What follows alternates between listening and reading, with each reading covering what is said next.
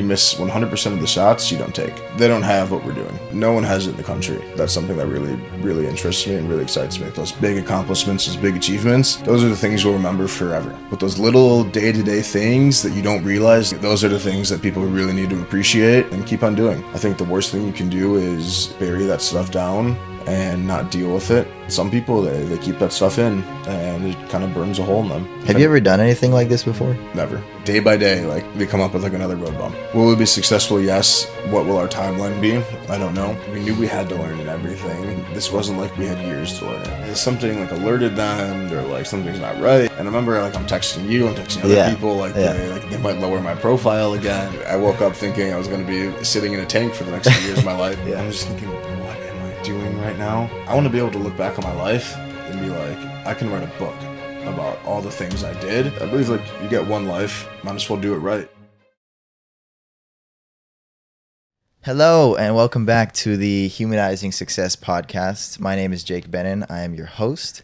Uh, I wanted to first say thank you guys so much for the support. We've been getting a lot of support lately and, uh, and a lot of uh, really nice comments. So thank you so much. If you guys are new here, thanks for joining. You can find us on YouTube, Spotify, all the main streaming platforms. Um, and yeah, if you get any value from this, feel free to subscribe and, and follow along for more. So today we are here with Max Sinton, my very good friend. Uh, we're actually in Israel, so I'm, I'm here for a couple weddings, visit my girlfriend, and uh, so we had the chance to to sit down here and speak a little bit because Max has some exciting things going on in his in his life right now. So we'll we'll get into it in a minute, but so the first topic that we usually speak about, and I wanted to get your thoughts on, is when you think about success and someone who's successful, what do you who are you picturing in your head or not not necessarily a person that you can tell us, but what does that person have? What are they doing? I think honestly, it's a great question, um, and I think it's something that it's hard to answer because when you think about success, and if you just break it down from when, you're a little kid, what do you like when it comes to getting success, and when you what you hear about as a kid growing up? Yeah. Success might be your extracurricular activities. Perfect. it took me a minute for that one. But, uh, um, sports, uh, school, getting good grades. Um, Yeah. Any anything like that like the like more kind of like little achievements. And then as you kind of grow older and you create your own goals and everything you achieving those goals i think kind of gives you a sense of you're achieving success or you are successful. I don't think there should be one way to define success because Yeah. what i might find successful for me might not be what you define as success and what Elon Musk defines as success is not what I define as dis- Sure. success.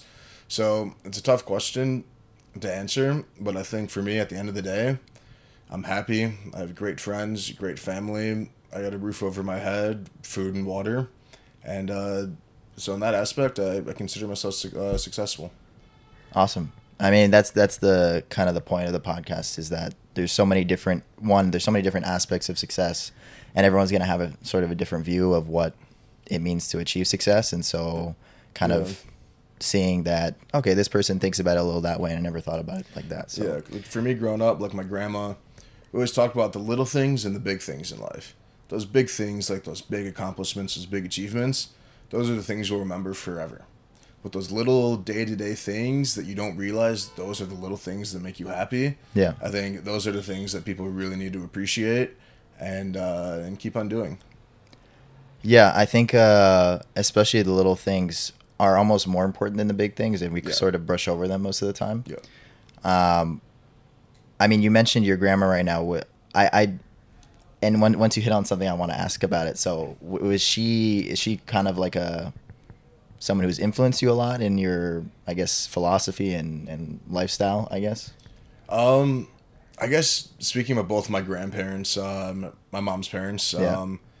I've always been very close with them. I have a very close relationship with them, and they've always, in like my childhood, there was um, a lot of issues. My, my parents divorced right when I turned like what 11, 12, Yeah. right, right around there, and um, they were always they became a big part of my life and everything, and always uh, supported me financially with college studies, going to overnight camp, and everything. So they were part of every decision on the way. Like Yeah. here we are sitting in Israel, and we can get into that later. Of how, Yeah, they- we how will. I got to this point and everything, but they were a huge part of that and discussing like why and everything.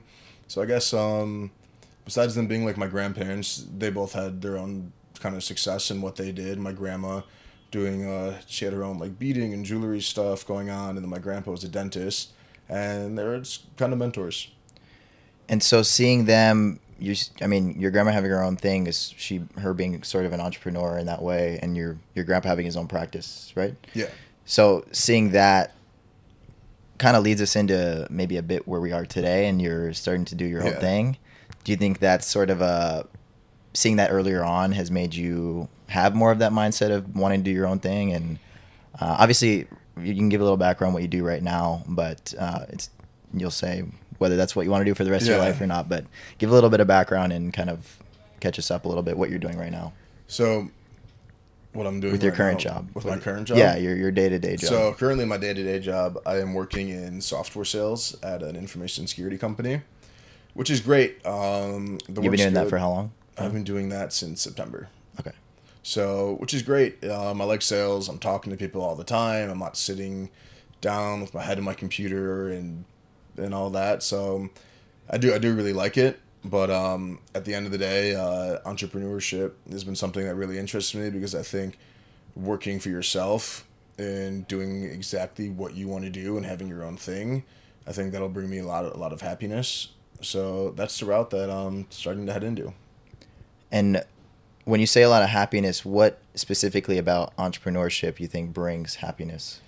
I think it's a mix of having my own company in a field that I strongly enjoy and waking up and just being excited to go out and do what I have to do, whether it's meetings or, Yeah. or who knows, whatever is going on in the kind of day to day operations. I've heard a lot of people who are entrepreneurs and who are down that road. They say like it. They, they, they oftentimes speak about freedom. Like it brings a lot more freedom. Like obviously maybe you're doing more work and things like that, but you're doing Yeah. it for yourself maybe and for for a purpose that you find value in. So I don't know if that's something that Yeah, no, exactly. I, I really do think I couldn't agree more. It brings a lot of freedom because at the end of the day, you're calling the shots. Right now, Yeah. my current day to day job and everything, I'm not calling the shots. I go to work and I get told what I have to do, and I have a bunch of different uh, assignments or Yeah. whatever I need to put together for the day, and I know what I need to do. Now that I kind of have the freedom to explore um, kind of different ways and tactics on how to run a business, that's something that really, really interests me and really excites me. And it's not for everyone. I mean, there's along with that freedom comes a lot more responsibility and work and, and things like that. And people at different points in their life, maybe that's for them and maybe not. But um, so now, within how long ago did you start doing uh, something new? A little bit. About two months ago, going on three. Okay, and give us a brief. We don't want to get into specifics because we're still in the the beginning phases. But give us a little whatever you can Yeah. on, on what's going on and why why you started this. Of course. So, as you know, um, I'm a big fan of going out for drink uh, for drinks and Yeah. having a good time with friends, going to different parties, events, social events, The good life. and yeah, all the, all the good things in life, the little things that we get to appreciate every Yeah. once in a while. Yeah. And um, so I was thinking, um, I'm I'm 26 years old. I drink alcohol. I Mm-hmm. like alcohol, and there's a certain type of alcoholic beverage that is in in America and Yeah. in certain parts of Europe that's doing very well, and it's one of my favorite drinks to have. And we're thinking, me and a few friends, my few of my business partners, why hasn't this made it here? Yeah. Why hasn't it made it to Israel? So after doing a little bit more market research and everything, we found out the drink wasn't kosher. And then after we got in touch with um, with uh, the head of product development for one of these big companies, and we're like, okay, like why haven't you guys come into the Israeli market and all this? And he's like, listen, the ingredients were not kosher. None of our factories and plants are kosher. We would either have to um, make every reverse engineer everything, make it kosher, get kosher certifications for all of our factories and all of our products, Yeah. or we'd have to open up a factory in Israel. And if we didn't open up the factory in Israel, then we have to deal with an importing and exporting license and all the taxes. And he's like, it's not profitable. We'd have to charge way too much for the drink. It's something we wouldn't see a return on invest- investment on for a very long time. They'd have to do too much backtracking. Yeah. Um, just to catch the audience up, if they don't know what kosher is, do you have a, a short explanation for that? Um, Honestly, no, I really should. go look up look go look up what kosher means if you have any Basically, questions. um, in Israel, uh, for those of you that have never been in the religion of Judaism, a big thing is to eat kosher, and um, there's a whole it's it's something under Jewish law, and there's a whole different list of certifications and things. There's certain foods and, are- and processes of how foods are, you know, made and created that yeah, determines that. yeah. I For think. example, in Israel, I can't eat bacon. Bummer, but um, not kosher. Do you eat bacon? What? Do you eat bacon? In America, all the time. You don't eat bacon here at all? Well, you can't get good bacon here. It's like a fake, like Okay. imitation bacon. Huh. Interesting. So another question, which sort of comes from your new startup, let's say, uh, why all of a sudden? What what what brought you to that thought of thinking, oh, okay, there's a gap here in the market. Like, where did that come from? Um, Why Well, now? I guess. honestly, we were kind of discovered the idea because you go to a liquor store and you go to get, or you go to a bar or whatever, and they don't have what we're doing. Okay. No one has it in the country. So then after that, we're just thinking, okay, why isn't it here? We did our research, and then the next part, which is the hardest part, is how do we get started? Yeah. And getting started, that was tricky because at the end of the day, I've been living in the country for almost four years. Yeah. But when it comes to business law and everything, we had no clue where to start. Yeah. So there's a bunch of different Facebook groups and everything, and that's where we kind of started. Where we posted in a Facebook group called Secret Ra'anana. Okay. Hey, me and my friends, we want to go into the alcohol manufacturing business. We don't know anything about the laws, how to register a business or do anything. Yeah. and a bunch of people responded saying like hey like write me a message. Here's my number. Call me. Let's set up a time to talk. And we spoke with a few different uh, business advisors and a lot of um, like uh, people who made aliyah Yeah. and olim chadashim if you don't know what that is the people that make aliyah making aliyah is when people kind of immigrate to israel move here get israeli citizenship. Yeah. so a couple Americans, this one Australian guy who's become our main advisor, and a British guy who kind of said, "Okay, like this is what you need to do." They laid everything out for us, and it was a lot of filing paperwork, lots of lots of paperwork for very simple things, Yeah. and it was It's all kind in of how the country works. yeah, and it was all in Hebrew, and I don't really know how to read Hebrew, so having uh, experienced people, most of the guys that we work with are advisors that they're startup consultants, Gotcha. and having them kind of hold our hand through that process was great. And um, again, it took a little while, still waiting on some of the legal stuff and everything, but Sure. um, yeah, so that's They made it a lot easier. yeah, they made it a lot a lot easier. So, to do all that though, I think of you as someone just from knowing you for a while, uh, regardless of this, you have a lot of uh, confidence, Thank and uh, whether it's starting something new, trying something new, speaking, going to speak to some random person, like I mean, you go to trips to Europe and you just like alone, and you just end up with like a whole group of, of friends, and um, I think it's a very good trait, but I also think it's something that is important in business and especially entrepreneurship and something that I'm sure has helped you along this way. But where do you think have you always been like super confident? Yeah, um, honestly, if, like as like you've known me for the last few years, like you can definitely agree that I'm definitely more of an extrovert, not an introvert. Yeah. And um, I think the confidence really comes from is that if you accept yourself and if you accept who you are mentally and physically, then you'll have confidence. I think it kind of starts with a deeper thing um, with yourself, and just because you have confidence doesn't mean you need to be running around talking to everyone, doing all these things. Everyone can kind of show it in their different way, but um, I've always been kind of the loud child and everything growing up, and um, I guess that's kind of where, where it stems from. I guess I'll throw a quote at you. Go for it. From uh, let's see, maybe if you can guess who said it. Okay. You miss one hundred percent of the shots you don't take. I've heard it a million times, but I Kobe? No. Greatest hockey player of all time. There's Wayne. Gretzky? There you go, Wayne Gretzky. Played for the LA Kings. Where you're Yeah, from? From yeah. yeah. It's funny. I have like a in one of the houses we we lived in. There was someone had left a oh, a stick and it had Wayne Gretzky's name on it, but I don't know if it was real or not. But anyways, that's the only reason I know who who he Yeah. is. I guess, and I bring up that quote because um, my biggest fear in life is living a life of regret. So, I really think taking every opportunity you can in life, then kind of kind of what's what's that saying? Like seize the moment Yeah. and everything. I think that's something super important because I don't want to look back on my life in what I'm 26 in 30 years when I when I hopefully have a wife and a family and kids and be like, Yeah. I wish I did this when I was younger. I wish I did that when I was younger. Now, with that mindset, there's going to be things that you do that are maybe failures or or maybe not the thing you want or not the like don't bring the outcome you wanted. Yeah. How do you deal with with those? failures of like when you fail at something it's a life lesson it's like okay let's sit down and think about this i did this wrong i did that wrong i could have did i could have done this different Yeah. um i guess it kind of depends on the situation Sure. and everything and like kind of the magnitude because at the end of the day I could i could fail in the morning at getting up on time and getting to the bus Right, and delay right. my whole day or it could have been like in college failed a big exam or at work right now i work in tech sales like i messed up a deal because i wasn't on my game um, at the end of the day everything's a lesson and it kind of depends on how you bounce back from that And for you specifically, how do you not dwell on the the bigger losses? Let's say, like what do you have like a, I guess something in your head that you the way you deal with it? I'm trying to think. Um, I guess anytime in life where it's come to like something big Yeah. that I've either failed at or I regretted something really hev- heavily. I guess like the most important thing is acknowledging it and working your way past it.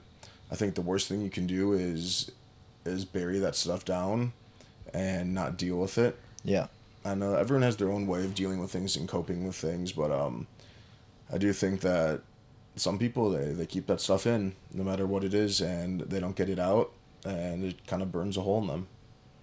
When you say get it out, how can one do or how do you do that? I guess because you can only speak for yourself. But For me, do you talk to people or yeah, I talk I talk to friends, talk to family, um, like when uh, I, I would used to like write stuff down and everything when I, especially when I was in school. and Yeah. as like we we served in the army together, had a little notebook and basic training. I'd write stuff down that we did every day, and that only lasted about a couple months before before I lost patience with myself. But um, yeah? but yeah, just like just acknowledging it. It doesn't matter how you do it, but acknowledging something. Yeah. it's, it's, it's crucial. Kind of accepting that as okay, this is something that happened, but Yeah. moving forward. I agree. Yeah. Um, so speaking about confidence and your new business, do you think you'll succeed? Yeah. Um, I'm someone where I don't like to. Th- uh, I don't like to think like uh, this could be risky. I don't know. Yeah. I think we will succeed. I think a lot of things will go into it, but um, it's a process, man. At the end of the day, you got to trust the process. Life is a process, um, and it depends on how we work, how we market everything, um, we work with our manufacturer. Right now, our manufacturer's in Vietnam, Yeah. and um, Have you ever done anything like this before? Never. Never. It's been a lot of research, a lot of using ChatGPT to figure things out. um, and just like day by day, like we come up with like another road bump. So, will we be successful? Yes. What will our timeline be? I don't know. We want to get launched uh, by uh, mid end of this summer.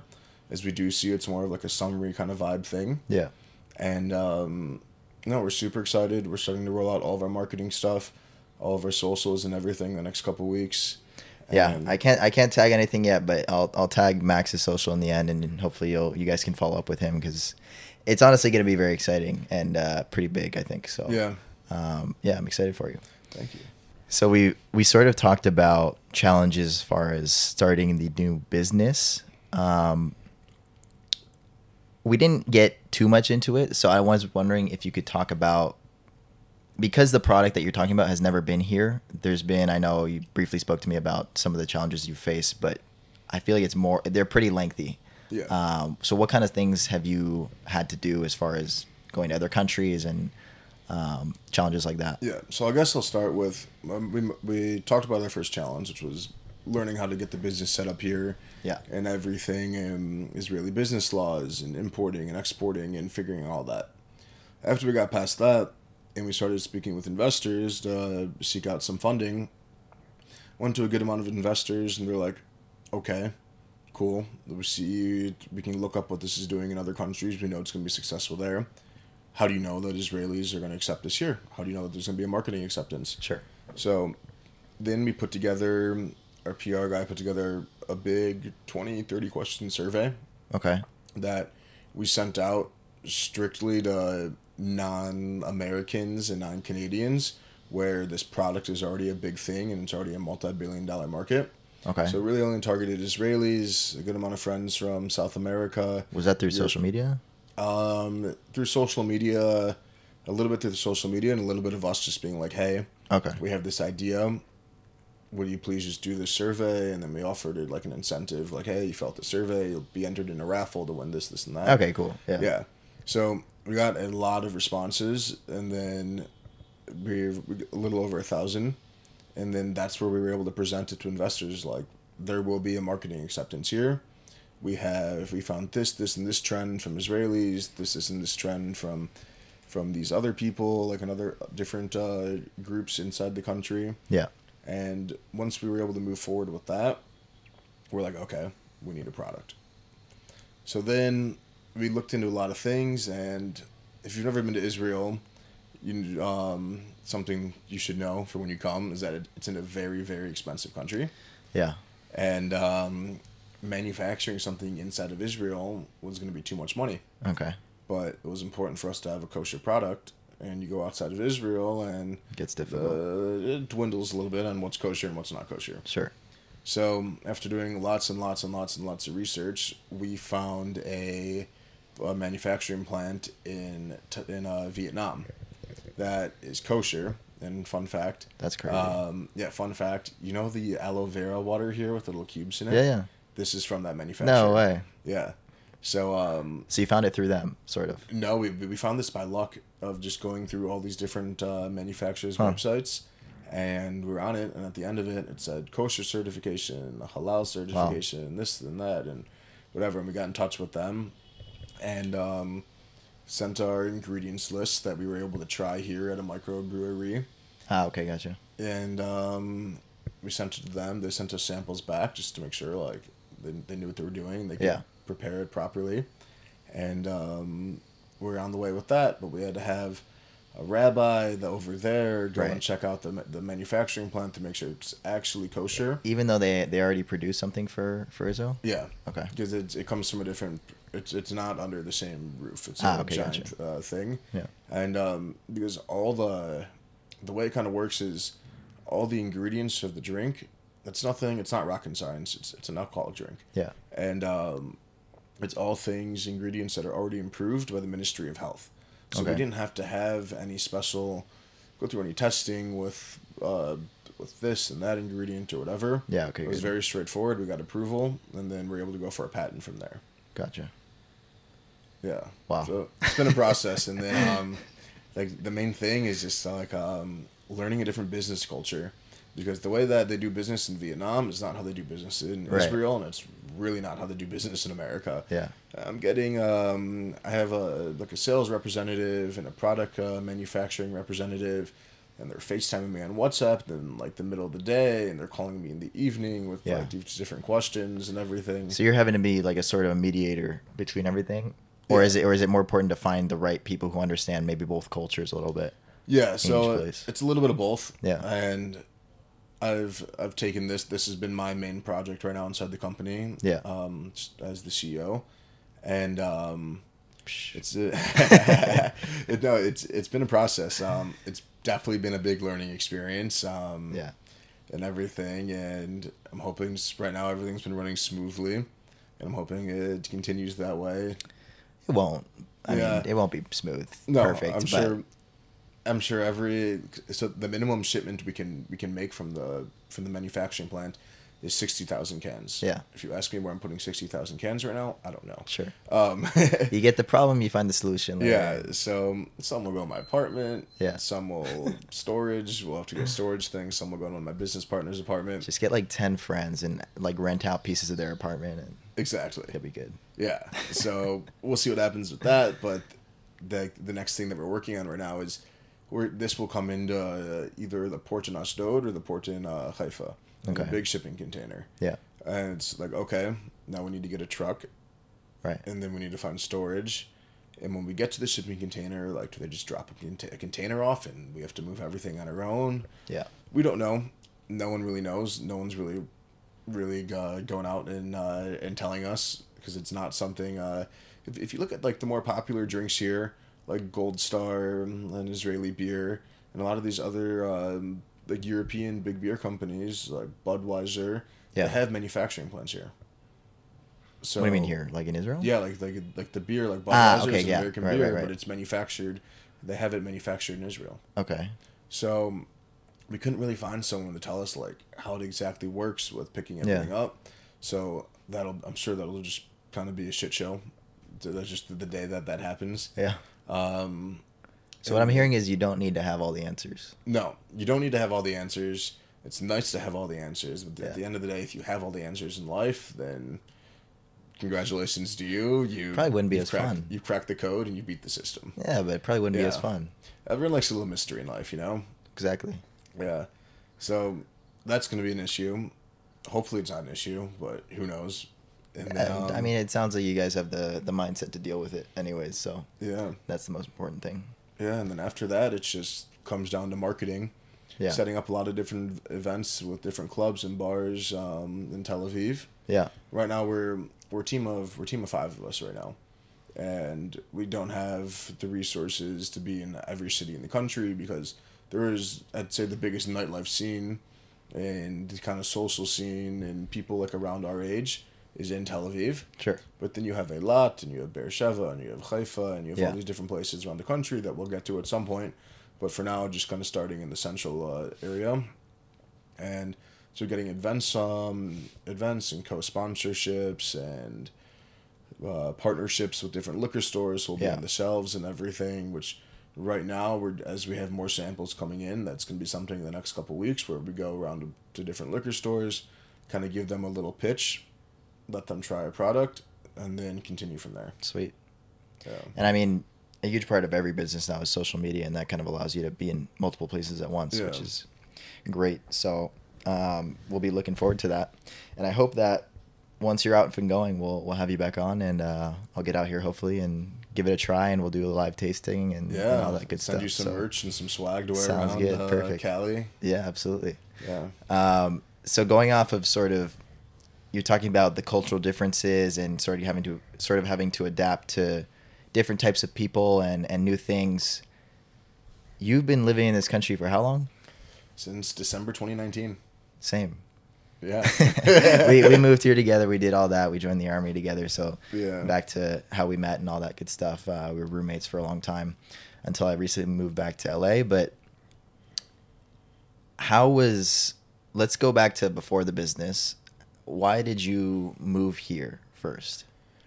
I guess let's go back to the year to properly tell the story to the year 20 summer 2016 or summer 2017. Um, I went on Birthright, and for those of you who don't know what Birthright is, it's a free 10 day trip for Jews to come to Israel, and you go from top to bottom and get to explore a bunch of different parts of the country, your Jewish identity, and all that. I absolutely love the country. Made amazing friends on my birthright trip, and on your trip, you have uh, some Israeli soldiers who are with you, and they're not in their uniform. They're just it's kind of a vacation from them from the army. Yeah. And two of them are some of my best friends to this day. And after that, I went back to school. At that point, I was uh, studying at the University of Kansas, Rock Chalk Jayhawk. I had to throw one of those in there. And um. And yeah, I got to my junior year, my second semester, and I was given the option to study abroad. Okay. And I studied political science. And one of the options I had was to study um, at Tel Aviv University Hmm. and study Middle Eastern politics for a semester. So I'm like, sweet, let's do it Yeah. and everything. And um, I went back. My program was about seven, eight months. Lived in Tel Aviv, right in the downtown Tel Aviv, in the Sarona area. Yeah. Went really got to explore the country, got to travel around the world and Europe and everything. Had an incredible time, and at the end of it, I didn't want to leave. And I was like, I can remember I called my mom, and I was like, Mom, I'm making Aliyah. I'm joining the Israeli military, and she's like, All right, relax. Your flight's in two days. Right. You're coming home for the summer Right. and you're gonna finish your degree, and then if you still want to go to Israel, fine. I don't Oh, care. okay, Do what you want. And um, I was like, all right, fine. So I came back, went uh, came back home for the summer, fall, went back down to school, and I'm at that point where I'm finishing up the my senior year, and everyone starts talking about they're applying to jobs, internships, and doing that. Yeah. And I started doing that too, and the whole time I'm just like, screw this. Like I want to go back to Israel. Like Right. This isn't what I want. yeah. So then it got to about, I'd say February of my spring semester of 2019, and um, I was just like, I like I'm applying to Mechalea today. Yeah. Going on the website, went on the website, had my application approved. All I had to do was go in for an Aliyah interview. Uh, a couple of like a month later, Yeah. at the embassy in Chicago. Went in for the interview, got clearance, and they're like, "When do you want to go?" And then I had to, at that point, I had like these ideas of moving here to join, to, like to join the military and join Sure. the army, just because my own like personal views about um, stuff that's going on in, in the country. And I was like, all right, well, now I'm making Aliyah to a foreign country where I don't know the language. I want to join the army. I don't know how to join the army Yeah.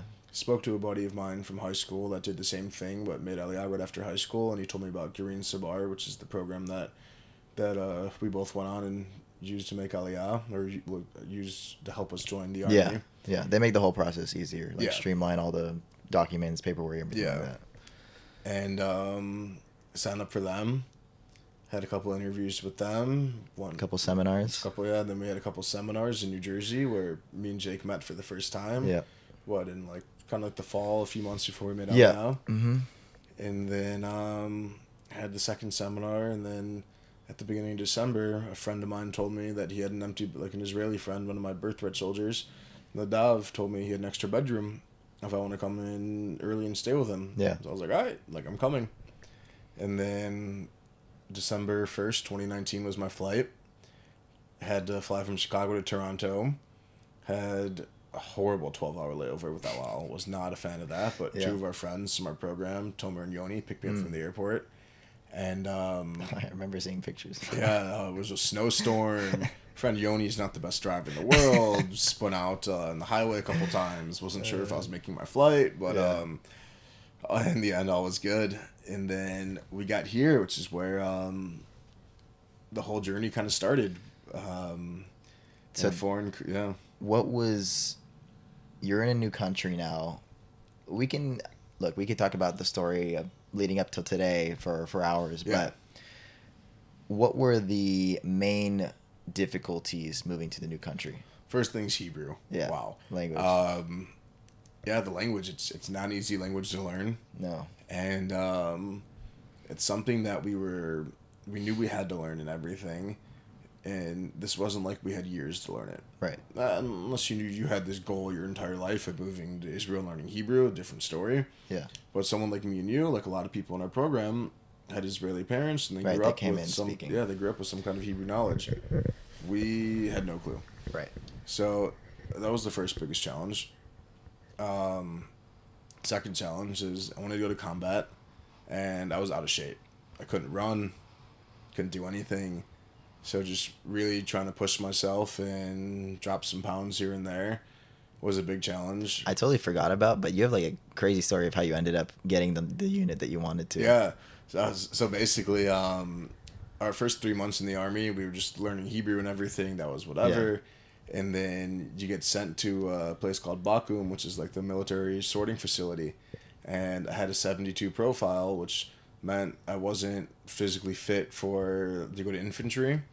So then I thought, I'm like, all right, like I guess I'm going to like Shirion, which is the tank unit, Yeah. because it was still like an important combat unit that was on my mind.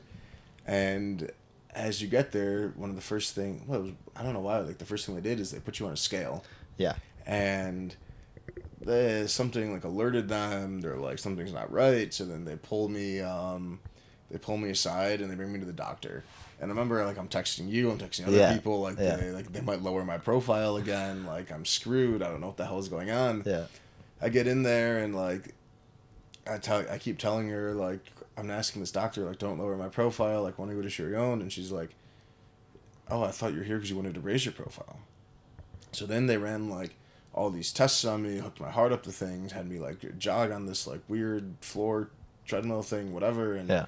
after that she printed out a piece of paper and she gave me the 82 profile for i'm smiling right now because like when it comes to success a big goal in my life was uh, to serve as a combat soldier in the idf Yeah. and like she printed out that paper Everything's negotiable here. yeah yeah really uh, you, honestly as, as long as you're um you have a you have a strong uh, kind of backbone you can fight your way into Yeah, that was crazy. I remember like we're just we're in like I don't even know what rooms you were in doing all these tests, but we're just going through the normal thing, and I'm just getting texts like, first like I think I'm ne- I'm not even gonna be in the unit that I thought I was in, and then like, oh wait, hold on, like I got there was a huge break in between the texts, so I was like super sad and like like bummed, and all of a sudden it was like, oh wait, I'm going into an even better or Yeah. you know higher profile unit. yeah So that was yeah, that was pretty crazy. That was a wild, wild day of emotions. Yeah. I just remember, um, and when you leave there, like you go in like your you go in your uniform and like you leave and whatever, and um, I'm just sitting on the bus and I have my brand new red boots and I'm Yeah. like,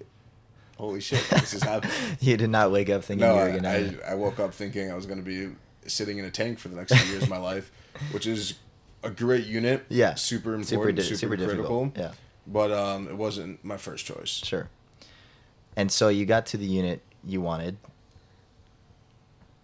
What was other than the language, of course, what what do you remember what the biggest or I guess the time that you thought like what the fuck am I doing here?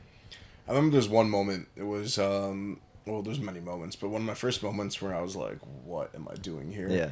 was um because it was so hot in the summer. My basic training base was just outside of an Israeli city called Arad by the Dead Sea, Yeah. and our, It's one of the hottest places yeah. in the world. Yeah, uh, the, our draft class was August uh, 2020 Yeah. when we got to our new units and during the day because it was too hot they couldn't make us be outside or do anything physical so we'd wake up at like 3 in the morning do all of our physical stuff and then by like 9 10 a.m it's pushing 85 90 degrees going on past 100 by the early mid-afternoon and i remember one day i'm just in um, Stein, which is a position they put you in like it's it's push-up position but you're not Yeah. doing push-ups and where I'm in that, I'm just looking like straight ahead and seeing the sun come over the mountains by the Dead Sea and everything. I'm just thinking, what? And we, we, we were like that for hours.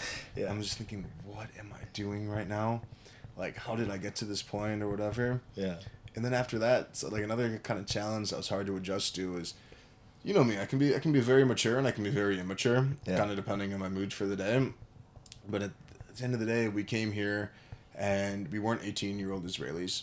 We've all kind of had our own discipline in life, depending on whatever it is that we were doing. Mine, mine, what really kind of disciplined me was just going to college and living on my own for four years without my parents, and um, you're with a bunch of we were with a bunch of eighteen year old Israelis who had just finished high school Yeah. and they they go from high school into being into a military, and that's a big jump. I don't know how I would be able to handle it if I were them, but it could be very immature, and uh, that was definitely something that uh, the challenge was just kind of quite quite annoying.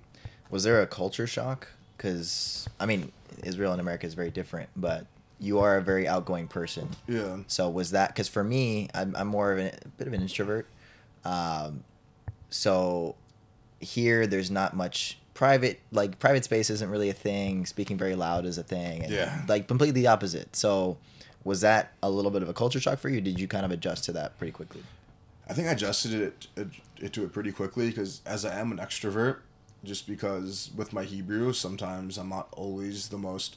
At first, I was very uncomfortable speaking in front of a lot of people because Yeah. I assumed they'd laugh at me if I make a mistake. But then I would end up making mistakes and laughing at myself anyways. Yeah. So I got over that very quickly. But um, there was definitely like the first like couple weeks, I was just kind of like, because right away like, oh, Israel, it's not a big country this this guy from Tel Aviv knew this guy's cousin from Haifa, and this Yeah. guy knew that guy, and everyone kind of knew someone, and everyone became friends really quickly.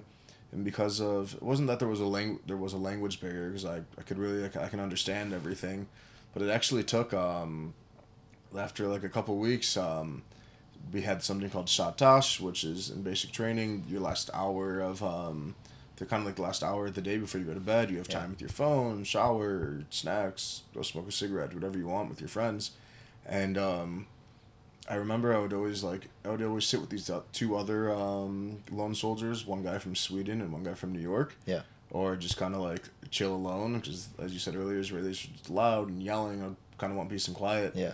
And these two guys in um in my or in my team, uh, one named Nitzan and one Omer, came and they both spoke like decent English, and they came and sat next to me, and they said, why don't you hang out with us? Like, why don't you like you're always silent like around us? Like, do you not like us? Like, what the hell's the matter with you? Yeah. And I was just That's like, so Israeli. I was, yeah, and I was just like, oh, I don't know. I'm like, honestly, with my Hebrew, like, I don't know. Like, I don't always feel comfortable jumping into the conversation and making Yeah. a mistake and then derailing it or whatever. And they're like, they're like, bro, like, no one gives a shit. Like, come to the table, come smoke with us, come hang out with us. Who gives a shit? Like, Yeah. you're our brother. We want to get to know you and everything. And then after that, we all became great friends. Speak to them every day. Yeah. And yeah, but that definitely a little hurdle I had to get over. It is true. I mean, I think in general, especially here, like people don't really like give a shit if you're, you know, just beginning or whatever. Like at the end of the day, you, you always build things in your head Mhm. bigger than they are. Yeah. And um, yeah, I mean, quite the quite the different place, but uh, it's good that you you adjusted quickly. Yeah, and it's because if you think about it, like in America, you have people from every place in America. Like if we're talking about like New York, Boston, Miami, the Deep South, the Midwest, Yeah. L.A. From every different kind of region, everyone has different characteristics. And then if you look at it here in Israel, you have like the Tel Avivians, and you have the people from the north, and people who live on like a kibbutz or a moshav or live in a settlement or arsim, Israeli rednecks basically, and um, I've never heard of it described as that, but that, That- kind of that's kind of that's good. when um I, I have a great host family that um when um like I told them like oh like what are you gonna do tonight? When I was leaving dinner they're religious so Yeah. they don't go out on Fridays. I'm like oh I'm going to this club um Tel Aviv with friends Salvata and they're like oh Arsim Arsim Arsim go there. I'm like like what is Arsim? They're like uh, it's the Israeli rednecks. He's That's so funny that they described it like that. yeah, my host brother like described to me is like when you see the guys and um with all the same uh what's it called um a haircut with the same fades on the side of their head wearing either a black t-shirt Yeah. and black pants which is ultimately what I'm wearing today. He's adapted to the culture. Wearing, yeah, wearing a black t-shirt, black pants, or a white t-shirt and black pants with a Yeah. gold chain around their neck. Yeah. That's how you know you find the Arsim. hmm So I was like, oh, cool.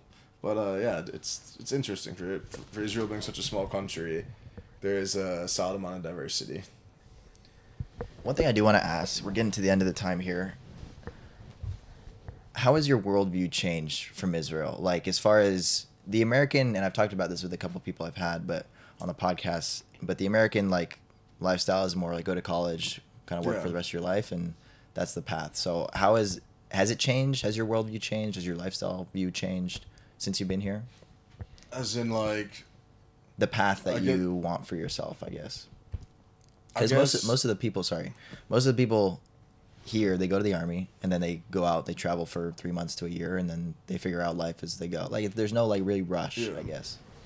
Um, yeah, I'm very. Um, I guess I won't say I loved my path Yeah. and how I got here to this day, and I wouldn't want to change anything because there's so many people I've met along the way that have influenced me or effectively in a positive way or a negative way, and I've learned a lesson about that. Um, I don't know. It's it's it's a hard question because things that that work for me don't work for someone else. Like honestly, when it was when it came to like school and growing up, I was I was never a good student. I was I was a BC guy. I was never Sure. like an AB guy. Um, why did I go to college? That's just what was put in my head. Everyone goes, you, you go to college right. and you get a degree. Can I tell you something right now? Do I remember one thing from college? No. I remember the life lessons I learned and everything, but all these like stupid lectures about. Well, I was a political science major about ancient philosophers that Yeah. from thousands of years ago. That's not what I don't- stuck. I don't remember anything about that. Yeah. I don't even. I, I, I can I can maybe name off the top of my head three of my professors that I had in college out of the multiple ones every year. Yeah. Um, So when you think about you probably maybe you did maybe you had a picture in your head of okay i'm gonna go join the army and then i'll do this or do that did has did you have a view of like i guess a, a bit of a plan and has that changed Um, no, never like. I can say in life, like I've never really, like I've never really like had a sub- like a like a solid plan. Um, one step at a time yeah, like one step at a time, day by day, and I think that's important. People people in life that have those plans, like I want to be a doctor, I want to do this, I want to do that. That's great. That's amazing. Uh, like I'm in full support of someone putting their mind to that. But for me, it's like I need to be doing something different, something like something kind of interactive. And if I'm not, then I get bored, and I change my plan the next day. It's something that really, really, really bothers my mom, because it's a very um, entrepreneurial trait yeah, because like my sister went to school, she knew she wanted to be a nurse or a physician's assistant. She went and did that. yeah and she was like the goody two shoe of the family. I was the one that kind of pushed everyone's buttons, broke boundaries, and uh, saw how far I can push my limits with cer- with certain things. Yeah. And um, um, mom didn't like that. And then my little brother, he has his own situation right now, but Yeah. still go to school, real estate license, go into that. Very uh, straightforward. I think um, something I'd really f- I'd fear in life is having a simple life. I'm not saying that's a bad thing, but I want to be able to look back on my life and be like, I can write a book about all the things I did Hmm. and have stories. I want to be like an old guy. I don't want to be an old guy right now. Gray hairs are coming in, and that's already enough. yeah And um, but I want to be able to sit down and uh, you know like tell my kids or whoever I'm with um, 20 in 10, 20, 30, 40, 50 years all the cool things I did in life. Not to like not as a thing to like toot my horn, but like depending on what your views are, um, some people believe in reincarnation, but that's a topic. It's a whole nother Yeah. topic. But um, I believe like you get one life, uh, might as well do it right, and kind of Yeah. go, with, and go with the flow and do what makes you happy. I mean, most of the time, parents and people closest to us they want stability and comfort for us, which is great, but um, that's not for everyone, and No. uh, not for you. No, So uh, Yeah, no, it's just like I get bored very easily, and I, just, I need Yeah. like constant change or something new, or I need a challenge. Um, yeah, I like that. if I get if I get too comfortable in life, then I get lazy. Yeah, same. and it's just it, it, it just, it just doesn't work. And Yeah, then- I completely get that. yeah, because if if you get if you get too comfortable and you kind of get in that hole, it can be tough to get out of it. A hundred percent, and it can be tough to realize you're going into it. So Yeah, Uh, you don't know when you go into it right. until you're too far into Right, it. exactly. And then that turns into a whole different situation. yeah, no, I like that. I, I agree. Um, so a way, uh, the last question I usually like to ask, which I've found a lot of good answers from, is what do you, what are you most proud of in your life so far? Um,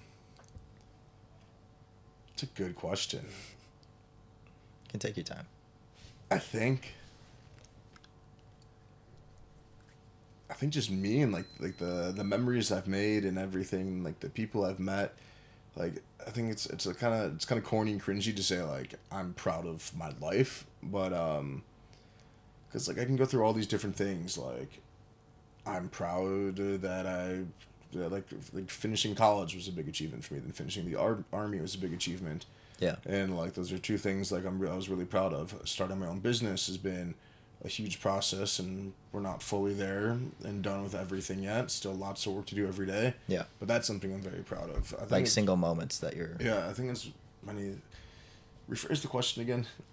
well no you were answering it good Yeah. I, I a lot of most people that have answered this they don't speak about a single moment they're like the the progress i've made so far the person i am today so i think that's kind of where you're oh, going with okay, that Okay, sweet. Yeah. Yeah. No, I guess yeah, definitely the person I am today.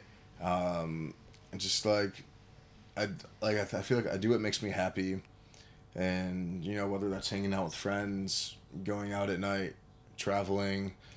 Jake very well knows that I'm a, a big, big sports fan, watching sports and and all that, and I guess like I never, I don't ever want to have to change who I am yeah and um, I think that also kind of ties back to success, accepting who you are, and not changing who you are. Obviously, some things need to change here and there, but not changing your personality, like your interests in life and everything, just because society says you have to. Because if we all did what society said we had to do, we'd be Pretty boring. Yeah. um, yeah, so it's a good question, and I bet if you ask me the question tomorrow or next week or next month or next year, I'll have a completely different answer, or I'll have the same an- answer, but just kind of with uh, more insight. Sure. Yeah, I like that. Um, so the way that I've been closing out the podcast is uh, we've been doing a little word association. So I put together some words here, and if you can give me like a single slash couple word answer, uh, that'd be great. So the first one is military. Tough. Tough. Partying. Vibes. Vibes. Okay. The Hebrew language. Tough. mivta. And uh, a word in Hebrew is uh, mivta. It means accent. Yeah. For me, I never really figured out how to properly pronounce a resh. And like a chet, you have to say like chet or like that or whatever. And Yeah. my accent, it's just something I've accepted that I don't know if I'm going to live in Israel my whole life. I don't know if I'll be here for another five years, ten years, who knows, or wherever I'll, wherever I'll end up. But I've accepted I'll never get the accent down, and it's something that I can say something very simple, and people will be like, "Ma, like, what did you just say?" Yeah. Okay. Um, sports betting. Oh God. that I can't just give you one word. I, I understand the point of this. I think I am a sports better. Yeah.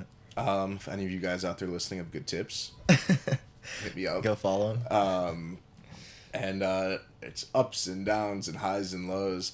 I told myself that I'll stop gambling on sports as soon as um, it severely negatively impacts my financial capabilities. So it's yet to do that. It's yet to do that. Okay. Let's knock on some wood for that. and um, but no, my whole life I've I've loved sports and putting money on it is Yeah. just very entertaining for me. So there's the There's the answer. There's, There's the, the paragraph. answer, yeah. Paragraph association. we might get a longer answer for this next one. We kind of need an explanation a little bit. So the last one's Tubi. To be what? Tubi. Oh, The the, the alcohol. drink. God. Tubi is a, a specific alcohol that they only sell it in Israel. Tubi sixty is an alcohol that they sell in Israel and uh, a couple of areas. You can buy it in like New York and I Okay. know like one place in Chicago you can get it. It's an alcohol made in Israel. No one really knows what's in it. Like there's no like on the bottle. There's no ingredients list. You can't really go online and like find out. No one knows what's in it. What I think about it, I guess the one word I'd give you is hangover, because it's something that like on like Birthright and when Americans first come to Israel, they have to try two alcohols, Tubi and Arak, Yeah. and neither of them taste very good. But like it's just part of the I, culture here. I didn't like probably either when I got here, but I've sort of grown. Like I, I like Tubi a lot. Really? Yeah. See, like I've grown to Arak. Like, can I have Arak? Can I can have I Arak and lemonade Arak and, well. and whatever. But if, if if if this if this water was a glass of Tubi right now, it wouldn't have been touched the whole podcast. Gotcha. Gotcha. All right. Well, um, thanks for being here. Thanks for having. Me. I thanks, really enjoyed our conversation. Thanks for you being here, man. If- Flying out here just to Just to do the just to podcast. talk to me. Yeah, absolutely. Um, no, it's been a pleasure, and I hope that once we, you know, you get everything going and you're a little further along, we can share with the world what you got going on and tell a bit more about it. So I'm looking forward to that. Yeah, but I will put 100%. Max's socials in uh, his personal socials in the description if you want to follow along. I'm sure he'll be posting there. Yep. But um, if you guys are interested in hearing more and have enjoyed anything from this past podcast, please follow along, subscribe, like it. It helps a lot. Uh, we appreciate the support and stay delusional because success comes when you least expect it. Yeah. I want to thank you for having me on and taking the time, and this has been great, man. Appreciate it. We'll do it again. Yeah. So, And if you're single, um, I'm single too. Hit me up. perfect. Perfect.